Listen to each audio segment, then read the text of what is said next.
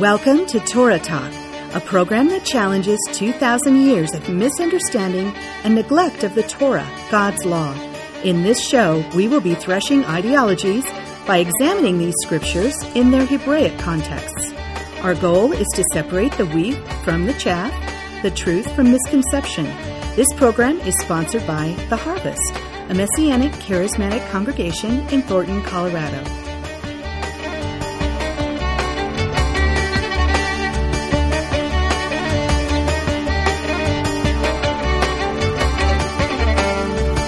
Shalom, lovers of the Torah. Thank you for choosing to listen to Torah Talk. I'm your host, Pastor Mark. It's great to be with you again this week. In this podcast, I'm going to be sharing on the life of Joseph from the parashah Miketz. In this portion, many things accelerate, resulting in the exaltation of Joseph, who was hated and rejected and sold by his own brothers to the Gentiles. They had conspired to kill him, but ultimately decided to turn him over to the Gentiles and let them decide his fate. Now, in this portion, he emerges among the Gentiles as the viceroy of Pharaoh, king of Egypt, the great world empire of the day. He even saves the world empire from the devastation of a great famine which would have destroyed the kingdom and its provinces had he not intervened. In that sense, he was the savior of the world of his day. No wonder Pharaoh names him Zaphenath Paneah. The connections between Joseph and Jesus are indisputable. In this podcast, we'll explore a few of them.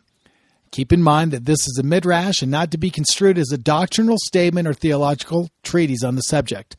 I'm simply wrestling with the passages to better inform you as well as myself, and I reserve the right to change my mind on my ideas as I grow in the grace and knowledge of the Messiah. So we're going to jump into Genesis 41, verses 37 through 46. I'm going to be reading from the Tanakh, a JPS translation. Keep in mind the context of our passages. Joseph rises from the prisons of Egypt to be second only to Pharaoh in all of Egypt by interpreting the king's dream and crafting a plan that will save the world of his day. So here's Joseph, lifted out of the prison system because Pharaoh hears that he's an interpreter of dreams. And Pharaoh's had this dream that just has uh, really just gnawed at him day in and day out. And none of his professional dream interpreters are able to interpret the dream. So they say, well, there's one that, that we think can interpret it. Happens to be this Hebrew that's in prison. And so Pharaoh says, well, bring him up. So they bring him.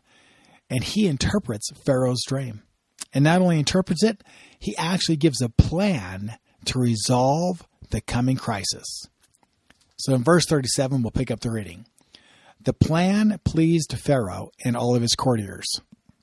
And Pharaoh said to his courtiers, Could we find another like him, a man in whom is the Spirit of God? So Pharaoh said to Joseph, Since God has made all this known to you, there is none so discerning and wise as you. You shall be in charge of my court, and by your command shall all my people be directed. Only with respect to the throne shall I be superior to you. You could imagine what was going on in Joseph's mind, in his heart. Here he comes out of the prison system, straight into the palace, is cleaned up, presented. He interprets the dream, gives a plan, and lo and behold, Pharaoh says, second in charge. I mean, just the only one who has greater authority in all of this world empire is the Pharaoh himself. Verse 41. Pharaoh further said to Joseph, See, I put you in charge of all the land of Egypt. And removing his signet ring from his hand, Pharaoh put it on Joseph's hand. And he had him dressed in robes of fine linen and put a gold chain about his neck. This is the exaltation of Joseph. Joseph is, in a sense, uh, ascending into the power of the palace of Pharaoh himself. And he is being uh, established as the authority of the entire empire of Egypt. Verse 43. He had him ride on in the chariot of his second in command, and they cried before him, Abrek. Thus he placed him over all the land of Egypt. Verse 44 Pharaoh said to Joseph, I am Pharaoh, yet without you no one shall lift up hand or foot in all the land of Egypt. Excuse me. Imagine that. Joseph, who was hated and rejected by his brothers, thrown into the earth, and then handed over to the Gentile, where he later emerges the, as the viceroy of the Pharaoh of the mightiest kingdom of the world in his day. Who would have thought? All power, all authority is given to Joseph by Pharaoh. And Pharaoh says, No one will lift a hand or a foot in all of the land of Egypt without your command. Think of Jesus. Jesus, too, is hated and rejected by his Jewish brothers, and then is handed over to the Gentiles, who murder him and then bury him. But he rises on the third day, and he ascends into heaven and receives the kingdom of God, just as Daniel prophesied in chapter 7 of the ascension of one like the Son of Man into heaven to receive the kingdom, the power, and the glory. All of that takes place in Jesus' death and resurrection. And so Jesus, you know, ascends into heaven, receives the kingdom, the power, and the glory. He's given all authority and power to rule and reign as viceroy of the King of heaven and God commands everyone to bow to him. I, w- I want to read this passage for you. It's in Philippians chapter 2. Paul the Apostle says to the Gentiles who believe, Have this attitude in yourselves, which was also in Messiah Yeshua, who, although he existed in the form of God, did not regard equality with God a thing to be grasped but emptied himself, taking the form of a bondservant, and being made in the likeness of men. Being found in appearance as a man, he humbled himself by becoming obedient to the point of death, even death on a cross. For this reason also God highly exalted him, and bestowed on him the name which is above every name, so that at the name of Jesus every knee will bow of those who are in heaven and on earth and under the earth, and that every tongue will confess that Jesus, the Messiah, is Lord to the glory of God the Father. Wow. Every knee will bow. Just like they did to Joseph, they will to Yeshua the Messiah. Amazing in every way. Okay, let's jump back to Genesis uh, 41, and I'm going to pick up the reading in verse 45. Pharaoh then gave Joseph the name Zaphenath Paneah, and he gave him for a wife Asenath, daughter of Poti-phera, priest of On. Thus Joseph emerged in charge of the land of Egypt. Now, I want to focus on the name that Pharaoh gives him. Pharaoh gives him this name, Zaphenath. Now, based on the Hebraic understanding of the name, it is understood to basically mean revealer of hidden things. And that's based not only on, on, on, on what's connected within the uh, context of the passage of Joseph being a dream interpreter who is gifted to interpret dreams by God himself, thus the name revealer of hidden things. Think about it. Joseph revealed the meaning of Pharaoh's dream and saves the kingdom. Now, let me make a connection to Jesus. Jesus is called the light of the world. He's called the light of God and the light of the world. Light, of course, being a metaphor for revelation. Think about it. Jesus, the light of the world, is the one who brings the revelation of God to everyone. It is Jesus, the Jewish Messiah, who represents and reveals the Father to the world. Like Joseph, he too is Zaphenath Paneah. He is the revealer of hidden things In Him, we have the revelation of God. In Him, we are saved, which leads us to the next uh, possible meaning of this name, Zaphenath Paneah. Now, this is found in the Septuagint, which is the Greek translation of the, the uh, Hebrew scriptures into Greek for Jews by Jews. They translate the name the Creator Sustainer. Now, that's very, very interesting when you think about it. Because, in a way, Joseph creates a plan that will save and sustain the world of his day. In this sense, Joseph is the savior of his world.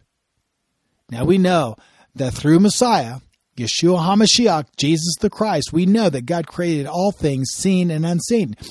Colossians 1:16 says this, "For by him all things were created, both in the, in the heavens and on earth, visible and invisible, whether thrones or dominions or rulers or authorities, all things have been created through him and for him. He saves and sustains all things through the Messiah. Let me say that again. God saves and sustains all things through the Messiah. John 3:16 For God so loved the world that he gave us his only begotten Son, that whoever believes in him shall not perish but have eternal life. Yes, God saves us through his Son, Jesus, Savior of the world, so that Jesus is God's ultimate Savior and sustainer, as, as pictured in Messiah ben Joseph, as seen in the forerunner of Joseph in the book of Genesis. Another passage, 1 John 4:14. We have seen and testified that the Father has sent the Son to be the Savior of the world. Yeshua, the Messiah, Jesus, the Jew, he becomes the Savior of the world. Joseph is the forerunner of the Messiah. He's one of the two saviors of the Tanakh, and he's called Messiah ben Joseph. Think about that of the two saviors that are depicted in the Tanakh, one is called Messiah ben Joseph because Joseph is in so many ways uh, a type of Messiah, so that he becomes the forerunner of Messiah. In him, Joseph, we can learn much about the Messiah. And in Jesus, we see the fullness of what Joseph typified. It's amazing in every way. Back to Genesis 41 and verse 46. Joseph was 30 years old when he entered the service of Pharaoh, king of Egypt. Leaving Pharaoh's presence, Joseph traveled through all the land of Egypt. Jesus, too, enters his father's work when he was about 30 years old. Luke 3 23 says this Jesus, when he began his ministry, was about 30 years of age. Do you see the connection again? Jesus, too, left his Father's presence in heaven to sojourn here in our land, in our world. Again, this connection between Jesus and, and Joseph is unmistakable, indisputable. In Jesus, we are redeemed. Heaven and earth come together and are reconciled. All of this as foreshadowed in the life of Joseph.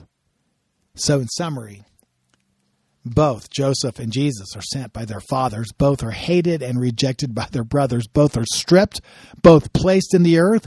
Both are handed over to the Gentiles, and both rise to unparalleled authority, power, and glory in the world of their day. Both become saviors of their world. Both are forgotten by their brothers, both are assimilated into pagan Gentile culture, and both, Jesus and Joseph, reveal themselves to their brothers in their own timing. Amazing in every way. Well, that concludes our program for this week.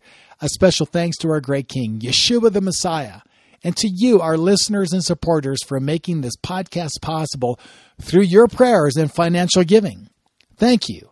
Know that in your prayers and giving, you are partnering with us as we advance the kingdom of Messiah in Israel, the United States, and throughout the world.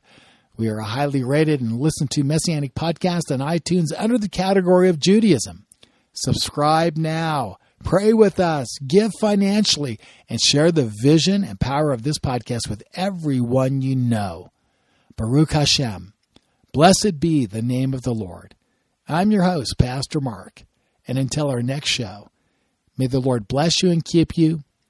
May the Lord make his face shine upon you and be gracious to you. May the Lord lift up his countenance upon you and give you peace. In the name of the Prince of Peace, Yeshua, the Messiah. Shalom.